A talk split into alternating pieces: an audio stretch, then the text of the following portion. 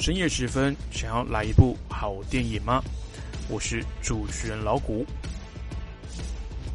欢迎收听《影视集结号》。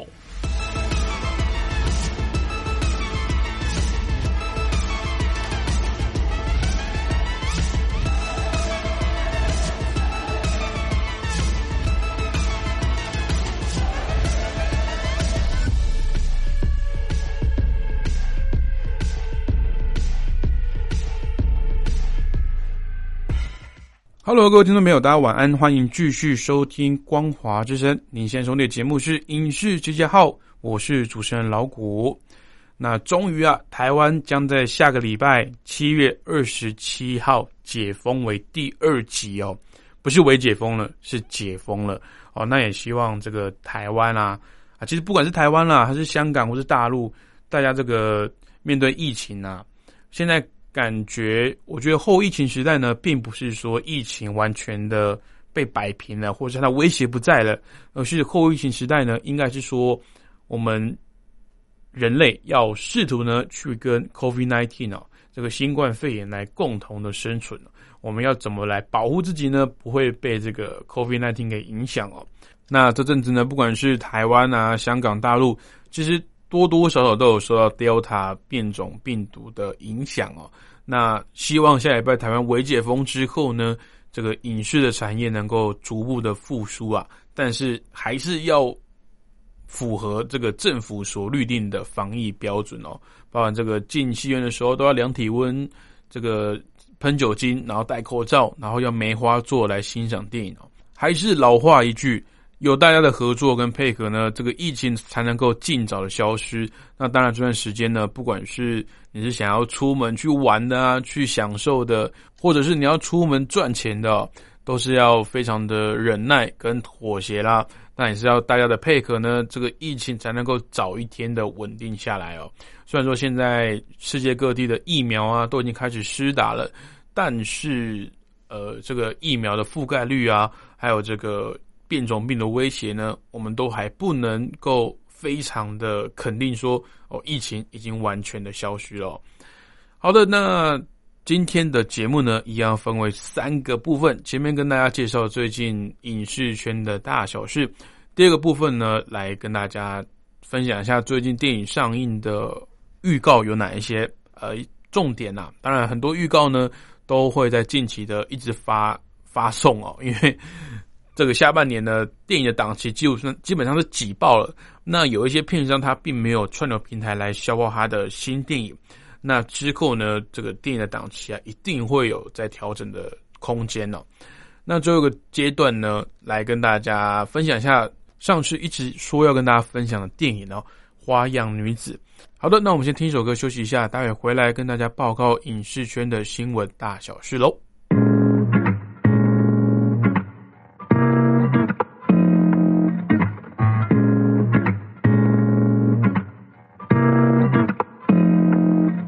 It's okay, it's okay to sometimes give yourself a break. It's okay, it's okay.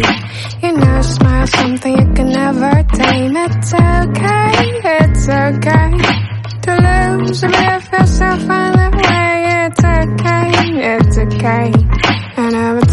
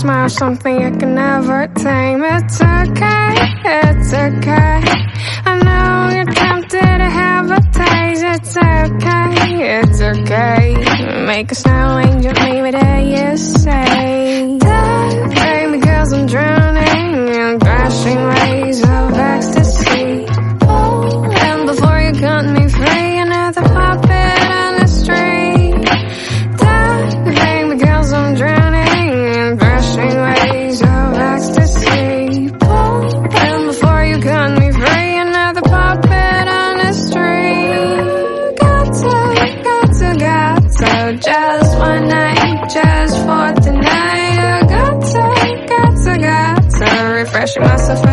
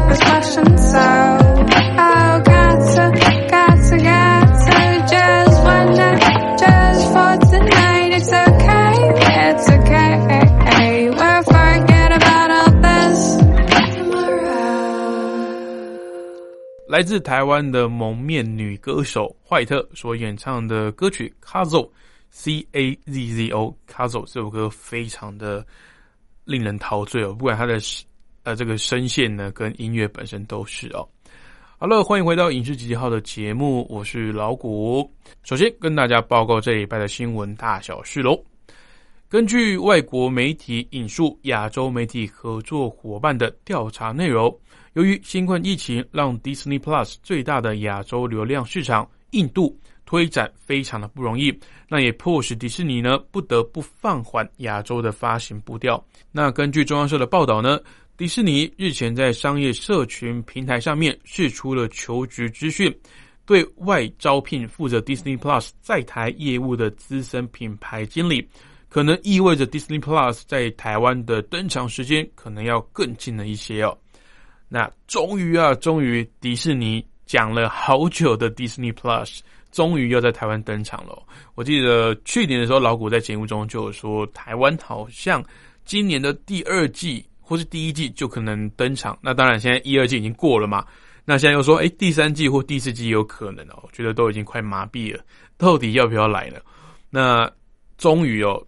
现在他释出求职资讯，感觉比较实际嘛，也比较务实。我真的也要在台湾来发展据点哦。那至于香港还有大陆有没有机会跟进，就要再进一步观察了哦。毕竟这牵扯到非常多版权的问题啊，还有其实大陆本身呢，对于国产娱乐影视事业其实是非常保护的。那到目前为止，大陆的主流串流平台也是自家出品的爱奇艺。所以大陆观众什么时候才能够享受到 Disney Plus 的独占内容呢？还没有完全的确定。毕竟大陆现在连 Netflix、网飞都还没办法进去哦。那大陆网友要么使用 VPN 的方式跨域联网，或者就是只能用不合法的管道的哦。是说，呃，在大陆好像用 VPN 来翻墙，好像也是违法的啦。那总之呢，这些作品老谷也会尽量第一时间呢跟大家分享我自己的感想。那也是呼吁这个中共当局哦，有多家的娱乐事业来竞争呢，对整个产业跟市场才是良性跟正面的哦。好，再来下一个新闻呢，根据外国媒体的证实啊，查克·史奈德导演将会自制、制编、制导下一部 Netflix 科幻电影《Rebel Moon》。那现在战役呢，翻译是“反叛之月”哦。那他的故事呢，是讲述银河系边缘的一个受到暴君威胁的殖民地，寻求外界正义之士帮助的故事。有没有觉得这个故事听起来非常的眼呃耳熟啊？事实上呢，这个电影的灵感呢是来自史奈德在十年前啊为《星际大战》所写的提案，但因为后来迪士尼收购卢卡斯影业，所以就不了了之了。那如今这个故事呢将会在网飞开花结果，那目前预计呢是会在明年的年初来开拍哦。那其实老古现在对《星际大战》这个经典的科幻 IP 啊。会有一点既期待又担心受伤害的感觉，但是看到查克·史奈德这位风格标新立异的导演，又会想给他一个机会。尤其是今年五月才在网飞上架的大作《活尸大军》，再次证明了，就算你不欣赏他的故事剧情套路，还是可以欣赏他的镜头魅力以及独特的视觉美学哦。也许你会说，《活尸大军》不算是一部成功的作品。但就这个商业分析上来讨论啊，据网飞统计，它上架两周就累积了七千两百万的用户观看。如果这七千两百万转换成电影电影票的票价，这有多恐怖啊？只有一百八十亿的票房啊！当然，串流订阅数没办法这样子类比哦。但是网飞需要的就是话题跟声量。也许你会说，他在榜上有名的独家电影都不怎么样。但不可否认的是，网飞也不乏优秀的作品。那吸引眼球又要重品质呢？本来就是鱼与熊掌不可兼得，一定有，但那也一定是少数。那网飞这几年呢，也一直在做的就是各类型、各种不同受众，邀请风格迥异的导演啊、编剧，还有各路的明星来壮大自家的用户体验。那我个人呢是非常期待查克·斯奈德的第一部太空作品。它会有怎么样的火花跟发展？那喜欢茶岛啊，或是喜欢太空歌剧类型的听众朋友呢，也可以注意一下这部作品喽。目前是宣布明年的年初会开拍，什么时候上架还不确定喽。再来下一则新闻是盖尔加朵、巨石强森、莱恩雷诺斯这三位巨星所主演的 Netflix 谍报动作片《红色通缉令》。确定将会在今年的十一月十二号来上线。那向来最搞笑的莱雷诺斯呢，在自己的脸书表示，如果有机会拍一部玩命关头的电影，那将会是结合游轮驱动引擎以及潜艇功能的赛艇家族故事哦。那相信最近有在关注网络迷音，也就是所谓梗图的网民一定都知道啊。最近玩命关头的梗图啊，像是雨后春笋般的冒出来哦。那绝大部分内容呢，都是男主角冯迪所在玩命关头里面的角色唐老大，他异常执着于家庭的价值哦。他只拿了一把散弹枪，就跑去面对这个霸王龙说：“你很强，但是没有比家庭团结起来还强。”哦，当然这这也是在讽刺这个呃玩命关头这个角色过于。执着的去强调家庭的这个概念哦，那当然呢，这也是因为《玩命关头》第九集啊，陆续在全球各地上映，才又吹起了这阵玩命风潮。那其中主演过《玩命关头》系列作的另一位巨星巨石强森呢，最近在宣传他们的网飞新作《红色通缉令》，就一直被同步演员莱恩·雷诺斯来调侃这件事情哦。那红色通缉令呢，集结了包括莱恩·雷诺斯、巨石强森以及盖尔加朵等众星云集。那相信最后不管故事剧情如何，这三位大明星的火花呢，一定也会相当的精彩。这部电影呢，目前暂定在十一月十二号在网飞独家的上线。好的，下一则新闻是来自啊，又是漫威的电影啊，这个我们又是漫威的新闻啊。这个听众常常写信给我说：“哎，老古啊，你这个新闻里面大概十则有九则都是漫威哦，没办法，这个现在影视圈比较发展比较稳定，然后也比较绅士的，确实就是迪士尼跟漫威影业嘛。应该说，这个迪士尼旗下的漫威影业哦，这个邪恶米老鼠什么都是他们家的。OK，那上个礼拜呢，接受坎城影展终身成就奖的好莱坞资深女演员朱蒂·佛斯特，曾经在四年前公开的表态，批评超级英雄电影粗制泛滥，但如今呢，却松口自己并非全面的否定这些超级英雄电影，甚至表示只要有好的剧本呢，他自己也非常的愿意来接拍漫威的系列作。更特别对钢铁人以及黑豹这两部超级英雄电影呢赞誉有加。那其实很多老牌的演员啊，过去也常常的来抨击超级英雄电影，包括这个大导演史蒂芬史皮伯跟马丁史科西斯。这个马丁啊，甚至说漫威的电影像一个巨大的游乐场哦，都是给小朋友玩的，给小朋友看的这样子。但是老虎觉得啊，超级英雄电影已经慢慢的不像过去过于重视。视觉刺激跟特效那样了，而是更着重于超级英雄的呃内心的情绪啊，他的想法，他的自己的困境，以及议题讨论，还有跟社会实况的互动。换句话说啊，它更写实了，更不像卡通的超级英雄了，更像现实生活中的超级英雄了。那俗话说得好嘛，打不赢就加入他们嘛。我想看到非常多的老牌啊、大牌啊、资深的演员，也都纷纷的加入了漫威的行列。我想，对于老演员来说啊，在这个年纪稍长、片约减少的状况下，在漫威系列电影来增加曝光、迎来事业的第二春，也无非不是个好选择哦。好的，下一则新闻要聊到的是狂人导演昆汀·塔伦提诺。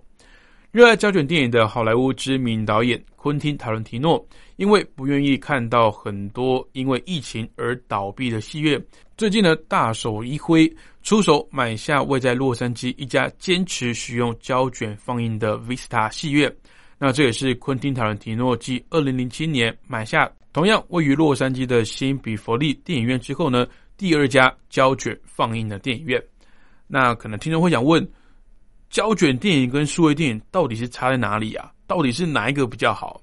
那这个问题首先要确定，就是到底是指电影拍摄、后期制作，还是发行跟放映？当然了，也要看电影制作的整个企划，真的很难说胶卷电影比较好，或是数位电影比较好。那有些人很早呢就开始崇尚数位拍摄，像是大卫芬奇以及我们台湾的大导演李安。他们所拍摄的电影呢，并没有像塔伦提诺所说的，像是在电影院来看电视，反而是把电影带到前所未有的高度去哦。但是胶卷拍摄呢，也确实让昆汀·塔伦提诺还有大导演克里斯多夫·诺兰等人呐，带给观众一种不同于一般数位电影的观影体验，像是近年有致敬经典意味的音乐剧电影。越来越爱你，也用胶卷摄影呢来加强了整部片所营造的老片质感。那或许能够自由选择使用胶卷或是数位，才是对创作者或者是观者来说最好的状况吧。那有关于这个胶卷电影跟数位电影到底有什么差别呢？这个老果之后啊，专门来做一期介绍这两种呃拍摄规格的介绍。好的，下一则新闻呢？哎，没错，又是漫威。好，根据外媒的报道呢，在漫画中拥有打破第四道墙能力的女浩克，那漫威准备要推出她的影集啦。那将有可能会沿用这样的设定，创造出另外一个像是死侍风格的律政喜剧影集。那对此呢，迪士尼官方还没有对这项传闻有所回应。那老谷个人啊，觉得用第四道墙的拍摄手法非常的冒险，但也的确会非常的有趣哦。因为有一种角色从荧幕走出来跟观众互动的错觉。那这种叙事的手法非常的危险，用不好会太矫情，那用太多呢，观众可能也会太腻。到时候也期待女浩克的影集怎么表现哦。那很多人会很纳闷，律政律政喜剧影集到底是什么？那相信大家。有在关注 Netflix 的影集的话，会发现他们上面其实非常多有关于这个律师、呃法律的这些呃诉讼剧哦。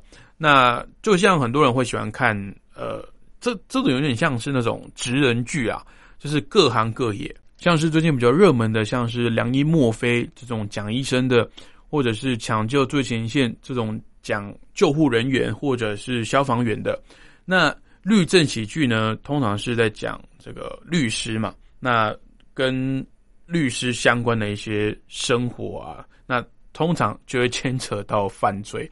OK，那女浩克这个影集呢，非常明显就是要接班浩克嘛。那饰演浩克的马克·鲁法洛，他也确定会在这部影集来登场。那目前呢，这部影集是在制作中，详细什么时候会上架到 Disney Plus 还不确定。那也希望到时候上架到 Disney Plus 的时候，台湾呢已经可以用呃台湾的 IP 来做观赏了。好，下一则新闻呢，一样来自漫威。漫威总裁凯文·费奇在近期表示。过去和几位漫威演员的长期合约做法，未来可能会因应时代的潮流而有所改变。他表示，希望在目前 MCU 已打响品牌知名度的前提下，参与 MCU 作品演出的演员们能够自愿性的与漫威合作，更能因为每位演员的状况而有所调整。那其实漫威这个时候呢，来宣布说演员不需要绑多部合约，就是因为情绪已经完全翻转了嘛。他所提到的潮流时代，就是因为现在就是漫威的潮流，漫威的时代啊。所以，因为漫威在前面影视宇宙在建立的时候呢，会希望演员尽量不要去轻易的离开自己的角色或者是剧演。那就算电影续作不叫好不叫座，也必须要继续的演下去哦。事实上呢，像是钢铁人第二集，还有雷神说第二集就是如此哦。这个票房跟影评都非常的惨烈哦，但是目前呢，漫威的成功大家已经有目共睹了。现在反而会是演员想要来投靠漫威，看看有没有新的角色可以让他们来出演哦。好的，以上就是这个礼拜影视界的大小事。那再听一首歌休息一下，待会回来呢，来跟大家介绍一下这个礼拜有什么新的重点预告喽。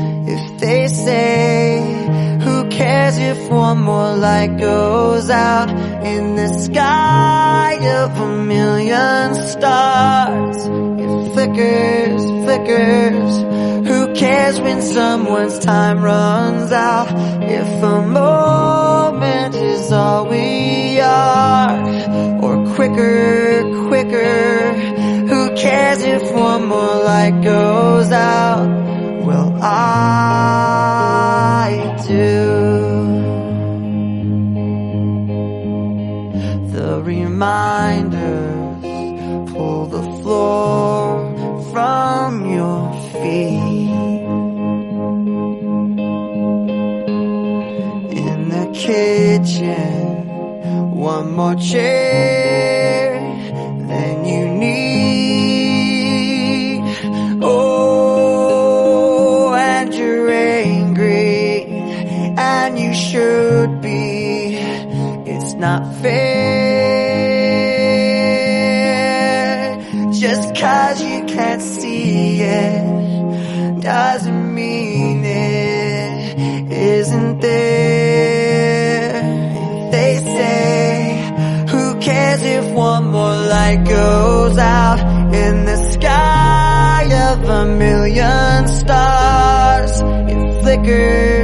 Flickers.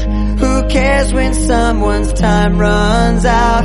If a moment is all we are, or quicker, quicker. Who cares if one more light goes out?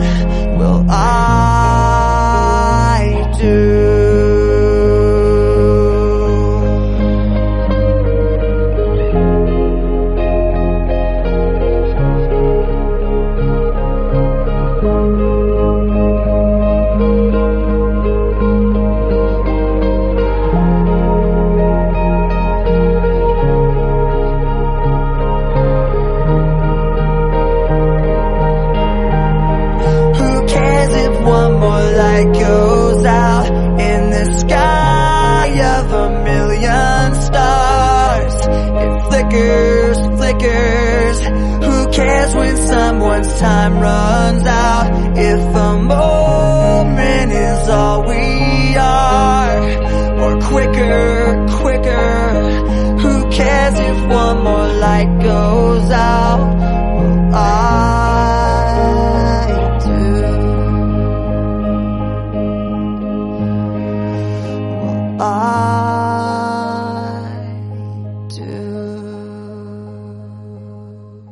自 Linkin Park 所演唱的歌曲《One More Light》。欢迎回到光华之声影视集结号的节目，我是主持人老谷。接下来要跟大家分享这个礼拜新电影预告的上线。第一部是《沙丘》，那难得啊，这部电影大陆跟台湾的翻译是一样的，就叫《沙丘》。那《沙丘》呢，是一部原本要在去年上映的美国太空史诗科幻电影，它简介非常的到位哦。那是因为疫情的关系，延到今年。那由这个二零四九的大导演维勒纳夫所指导，艾瑞克罗斯以及乔斯派特以及导演本人呢，来共同的编撰剧本。那剧情将会改编自法兰克·赫伯特的一九六五年同名的科幻小说《沙丘》。那小说呢，也将会被改编为两部电影。第一部的电影《沙丘》它的剧情主要会涵盖小说的前半部分内容。那它的故事呢，非常的错综复杂。这个可能一集的篇幅都可能还不够老古来介绍它哦。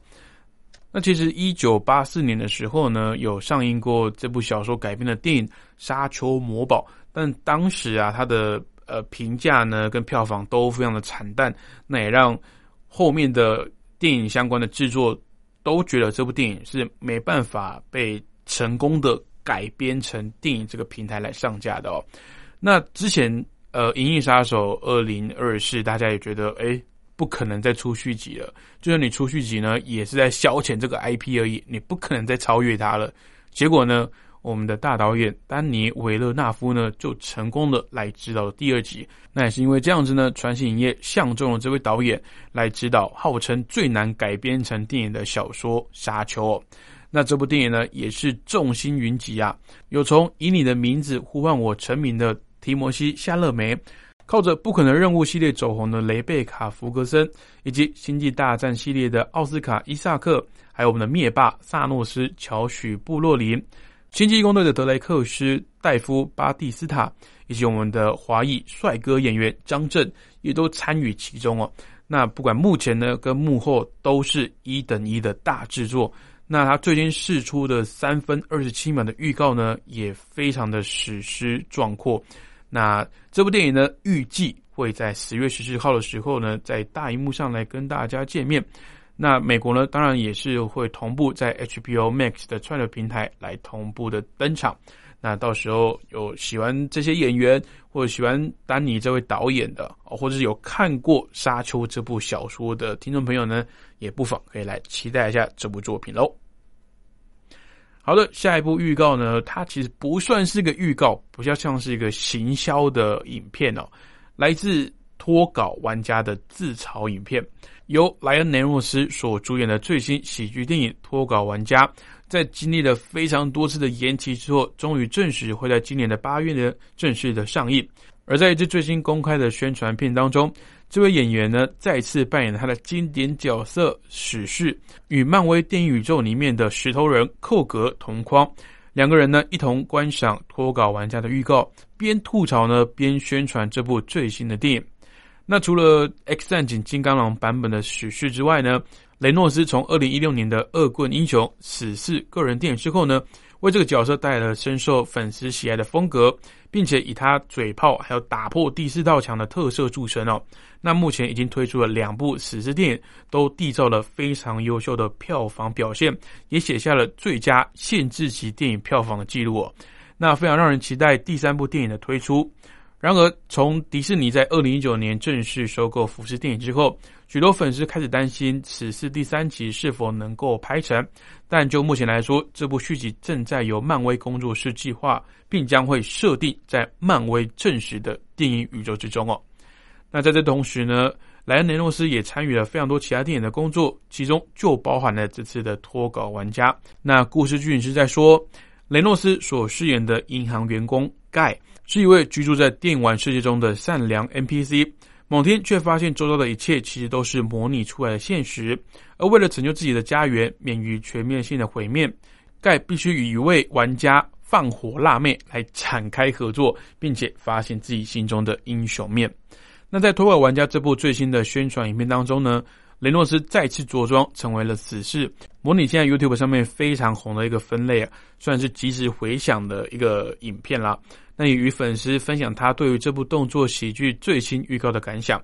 那来自漫威宇宙《雷神索尔三：诸神黄昏》的导演他要瓦提提呢，他其中也有饰演一个角色叫石头人寇格，也加入了这个预告分享的行列。那以某方面来说呢，这支影片成为了死侍在漫威电影宇宙的初登场。更有趣的是，塔亚瓦提提在脱稿玩家中也有嘎上一个角色，他在片中饰演电玩公司的老板。认为盖呢是一个脱序的眼中钉，非常的想要除掉他哦。那利用演员的另外一个角色呢，来宣传他的最新电影作品，这对脱稿玩家这个概念来说，绝对是非常有趣的尝试。那雷诺斯呢，向来对独特的宣传方式都有各种鬼点子哦。那这支合作的影片呢，不仅能够让观众们再次注意到这部延期已久的全新喜剧电影。也让这位演员呢，在参与第三部电影之前呢，有机会重新戴上史诗的面具。而寇格的登场更是达到了画龙点睛的效果。那这部电影呢，预计会将在八月十三号在电影院上映，来跟大家见面喽。好了，以上就是这两支新的预告，在本周跟大家来分享。那休息一下，待会回来我们再来跟大家分享一部老古推荐的电影《花样女子》喽。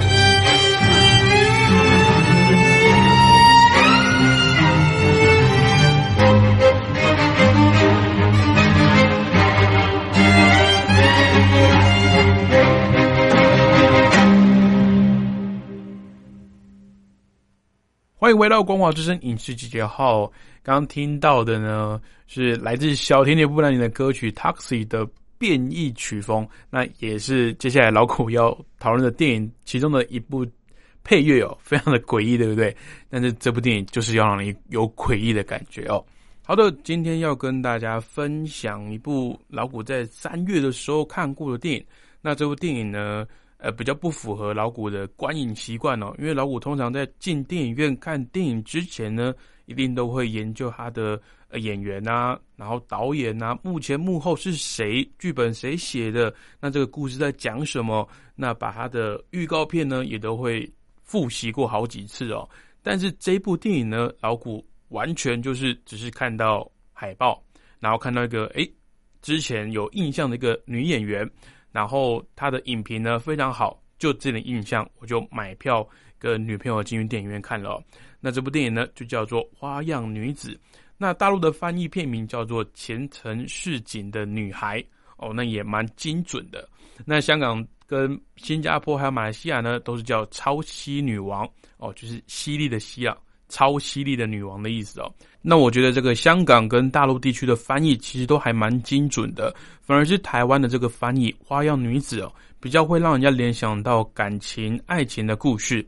那它的英文片名呢，“Promising Young Girl”，其实就是呃前途非常光明的年轻女子的意思。所以大陆这个翻译基本上就是直译了。好，那花样女子的故事呢，叙述每个人都说这个女主角凯西是一个前途光明哦。前程似锦的一个年轻女性，直到一起神秘事件呢，突然使她的未来脱离正轨。那现在呢，她是个医学院辍学的学生哦，人生停滞不前，天生有一头美丽的金发，外表也非常的出色，那更是聪明的吓人。但是对于工作升迁或是找到白马王子，却一点都不感兴趣。相反的，她在咖啡店跟同事一起做拿铁咖啡，消磨日子。好像就可以让他心满意足了。那这也让他的父母非常的失望，也非常的担心。他们只希望年纪快要三十岁的女儿，人生能够继续的迈步向前，振作起来，并且赶快的搬出他们的房子哦。但每天到了晚上呢，凯西都会进行自己发明的一套仪式。他在凌晨的时候啊，会单独的去酒吧以及夜店，假装自己醉得不省人事，没办法保护自己不受到伤害。那这个时候呢，总是会有个男性。决定要让他安全回家，但这个男人呢，也必然会不顾凯西本身的意愿以及安全，屈服于本身的欲望。只是他没有意识到，他们自己呢，才是落入凯西恶毒计划的最新猎物。他们啊，即将得到毕生难忘的教训。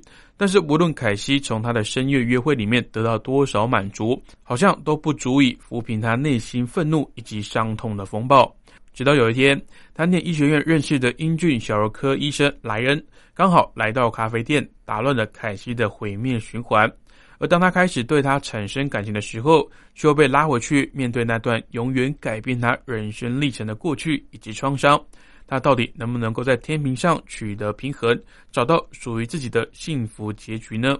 或者是他的复仇任务会付出意想不到的代价？哦，那从这个故事一开始啊，它的那个镜头运用就非常的巧妙。哦。它就是从酒店的一个中心拉近，然后一个看起来婀娜多姿的妙龄女子呢，就一副烂醉，然后衣衫不整的倒卧在灯红酒绿的深色场所。那周边的男子呢，看到这个状况都起哄啊，怂恿谁去关心他哦。那想当然尔呢，不会是那种正派的白马王子啊。眼看就要因为烂醉而被侵犯的时候呢，这个凯西啊，会又会突然清醒的质问把他带回家的男子：“你们到底有何居心？”他的目的呢，也就是所谓的复仇啊，就是在挑战整个社会的价值观。那老谷个人在看的时候会觉得，呃，现在好好猜的故事啊，那种大概看前几幕就知道这个剧情走向是什么的电影，真的太多了。但这部电影《花样女子》不一样哦。我甚至不太确定这是一部什么类型的电影，它没办法去呃分门别列哦，应该说没办法轻易的被归类在哪一个类型的电影哦。尤其是像老果连预告都没看过就进去观赏，那你只会一直猜测这些主角们的意图，但是又一直会被故事误导。那我非常喜欢这样的误导，哦，因为打从故事一开始我就不知道女主角发生了什么事。那年过三十了，还住在父母家，曾经是医学院的候补医生哦。那只在普通的咖啡店上班打工。那长相姣好，却又非常懒得打扮，反而是下班之后呢，晚上却花枝招展的跑去酒吧啊、舞厅来寻找他所谓复仇的对象。那这样一次又一次教训了只用裤裆思考的男人哦，一个又一个的把这些复仇成功的对象。写在笔记本上，刻画自己的战功哦。那用自己最有力的武器啊，也就是外表啦，但也是最无力的方式哦，对社会做沉默的抗议。那最后呢，我们都知道这不会是一个好结局，但是又会忍不住想要看下去哦。就好像你在一场疯狂的派对里面啊，你的朋友因为玩疯了或者喝醉了，没有做了一些逾矩的事情。但是，身为旁人的你，为了不扫兴或是不被排挤，却也变相的加入了霸凌的行列哦。最后导致某些人因为你的一时冲动而终身的抑郁哦。我觉得什么是善终或是成功的复仇，还是恶人得到应有的惩罚，都没有一个固定而且完全正确的答案。那这部片呢，好像是想要教育什么，但我觉得他只是想要透过一个悲伤的故事啊，让你去思考男女之间的相处之道。因为不管你是否相信啊，这个社会终究存在着非常多的歧视。那性别平等呢，本来就是拿来当做政治正确的一个筹码，或者是沦为这种教条式的口号而已啊。喊得很大声，但是却做得很低调。那所谓的两性平权呢，也不过是在法律层面上这个最低限度的齐头式平等，跟最低限度的道德，做一个白纸黑字的保障而已哦。对于现实状况的应用呢，却常常又捉襟见肘。大家都知道哦，这个我们都知道不能去歧视跟你不同宗教啊、性别啊、肤色的人，但是法律这样写。现实状况中总是会存在着那种，呃，没有违法，但是你又很明显的感觉到他对你的歧视跟异样的眼光哦。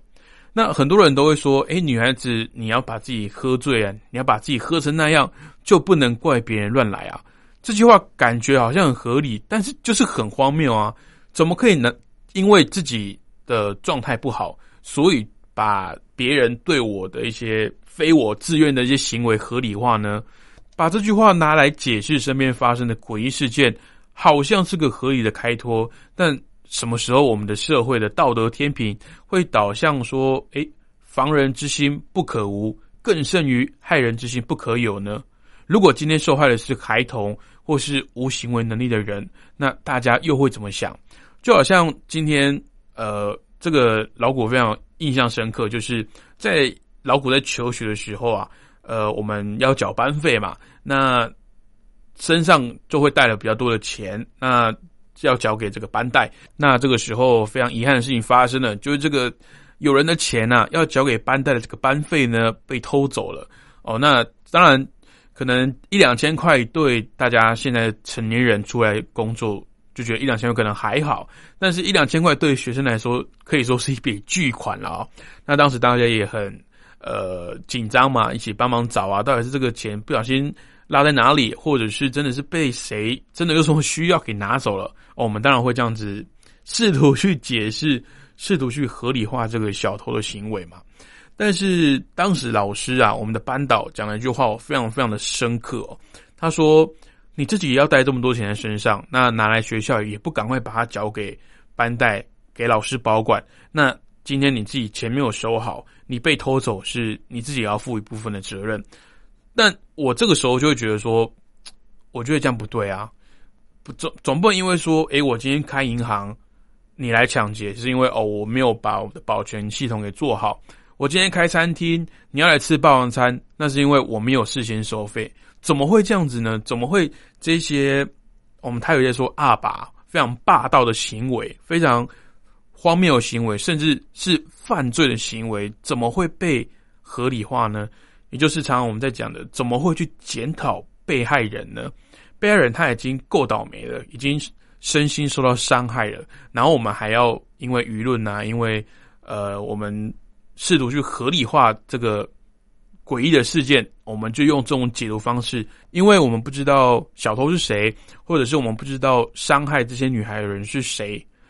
或是什么原因？那我们就用这种方式呢去检讨我们可以检讨到的对象，那也就是受害者。那这种方式呢是非常的不健康的。那事实上呢，就我们看到的很多流行文化的符号中啊，呃，多情的男性呢，大多都被形容成或是推崇啊，被推崇成种马或是风流倜傥，这些甚至都不是贬义哦。我相信没有一个呃男性啊。被称为种马，他是会不开心的哦。那甚至会把自己艳遇的数量呢，当成是计分板啊，去竞争某一种诡异的荣誉或是头衔哦。但是多情的女性呢，就会被咒骂成婊子、滥情或是更难听的字眼。而至于非主流的性取向啊，更不用提了。是直到最近几年呐，在台湾才稍微在法理上赋予最基本的人权，像是同性恋。婚姻合法化，我觉得根本上需要法律来合法化国民之间爱的权利，本身就非常的荒谬。那我觉得这部电影在讨论这个东西啊，它呃角度是非常锐利的，但是它切入这个故事呢，又不会让人家觉得很无聊或是在说教。那大家知道，这个电影本质上是艺术品啊，是一种创作，但是因为商业价值丰厚，尤其是这几年啊，这个商业价值大于这个艺术价值啊，所以常常沦为哗众取宠的这种娱乐产业啊。那非常的受到受众的取向，那很多电影呢就会试图讨好所谓的受众，这些观众呢，好赚取他们的一张电影票钱嘛。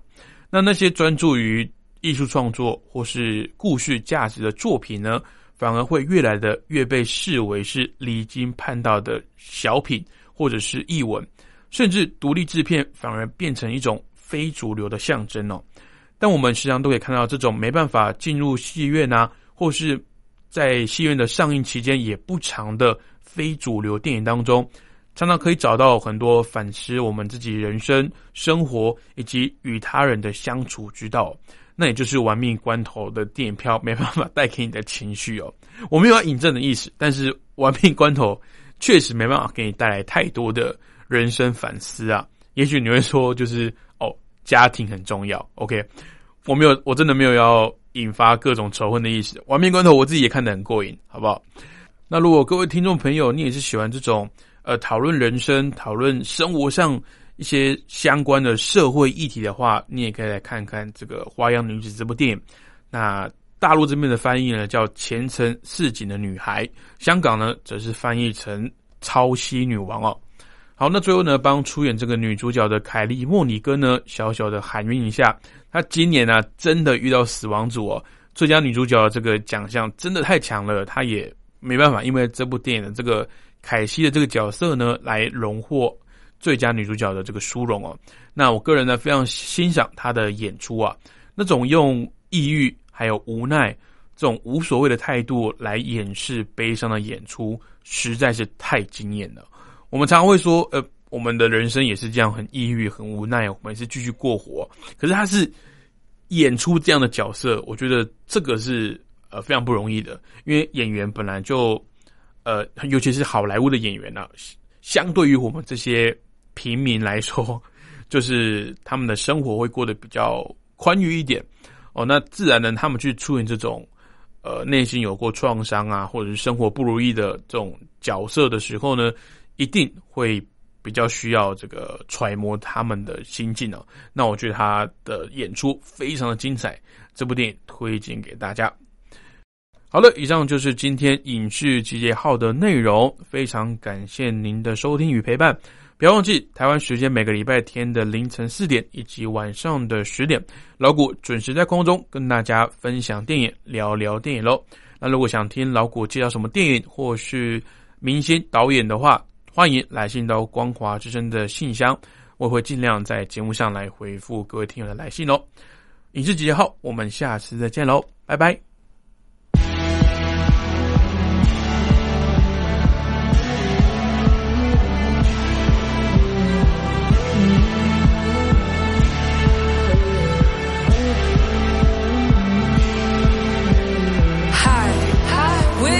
Girls. Uh-huh. And have we got news for you? Get ready, all you lonely girls, and leave those umbrellas at home. Alright. Humidity's rising, barometer's getting low. According to all sources, the street's the place to go. Cause tonight, time, just about half past ten. For the first time in history, it's gonna start raining men. It's raining men. Hallelujah, it's raining men. Amen. I'm gonna go out to run and let myself get absolutely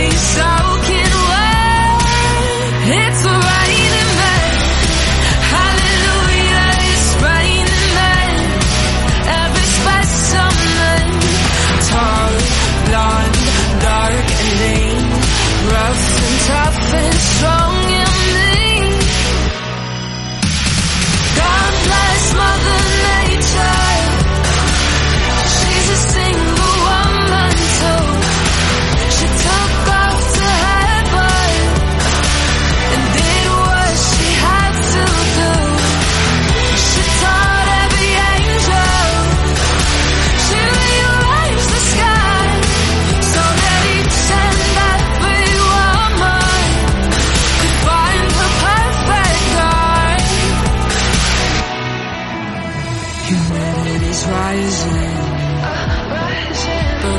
getting low.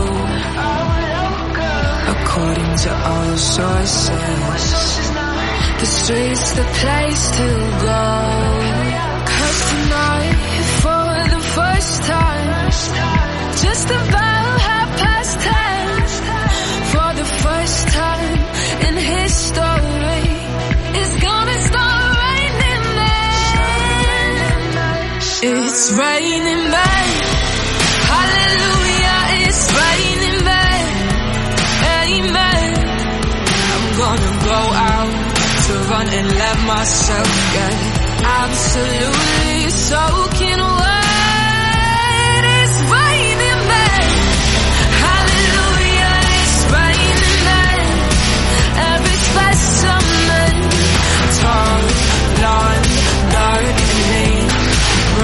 and tough and it's right.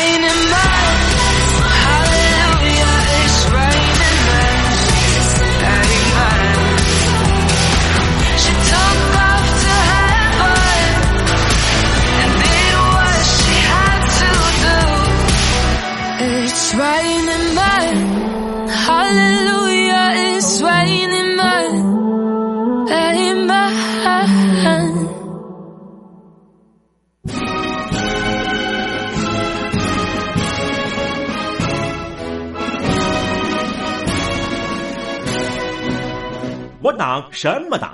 我党党什么？光华之声庆祝中国共产党建党百年征文活动。正式展开。那些预言中国要崩溃的阴谋论，从来没有得逞过。因为我们有中国共产党，感谢毛主席揭开了执政大路。向那些没文化的马更文明的花步吧。实践社会主义的路上一路颠簸。共产党中央委员会关于无产阶级华国锋结束了文革噩梦。毛泽东主席根据马克思列宁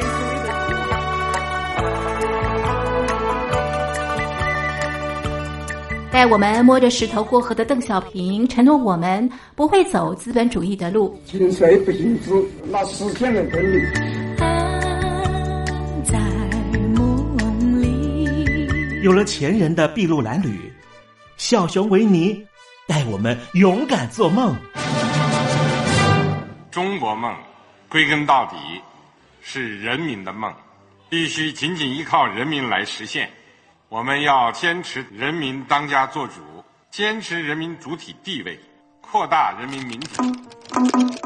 河蟹大帝胡锦涛让我举头望明月。你们已经在太空度过了将近十天，你们辛苦了。谢谢胡主席。你们毕竟还不一样。我告诉你们，我是身经百战了，见得多了。蛤蟆总教练江泽民教我闷声才能发大财。中国有句话叫“闷声大发财”，这是最好的。学生靠山赵子阳带来经济改革。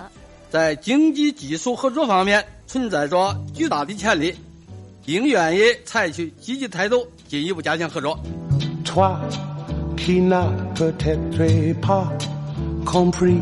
我们不同任何大国和集团呢结盟。自由派总书记胡耀邦带我们走向国际。和平外交政策，我们认为这种政策对中国人民的根本利益有利，对维护世界和平呢也更有利。共和国四十年的五位总书记，到底打造什么样的中国？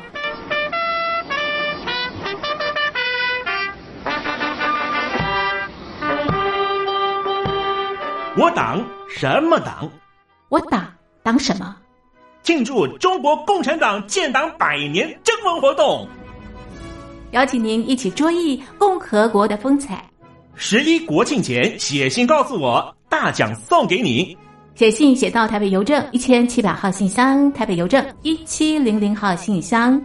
电子邮件 l i l i 三二九小老鼠 m s 四十五点 highnet 点 net l i l i 三二九 at m s 四十五点 highnet 点 net l i l i 三二九 lily 三二九小老鼠 n s 四十五点 highnet 点 net。十一国庆前写信告诉我，送你穿越共和国国境的自由大礼，九台高端短波收音机，送礼自用两相宜。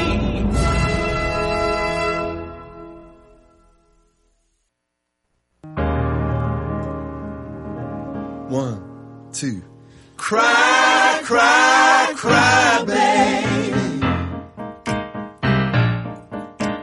Cry, cry, cry.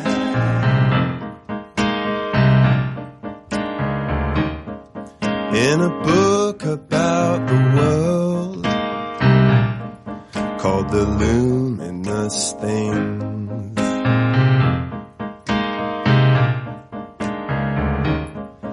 There are trees and flowers glowing while Jesus boat is ever sings.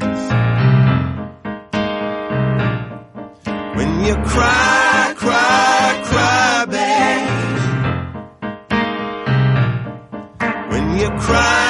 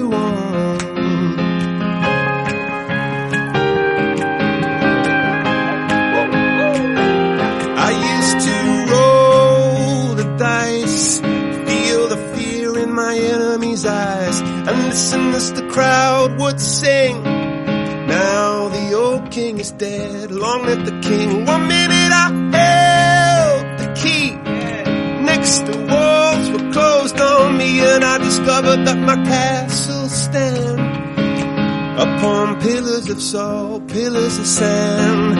I hear Jerusalem bells are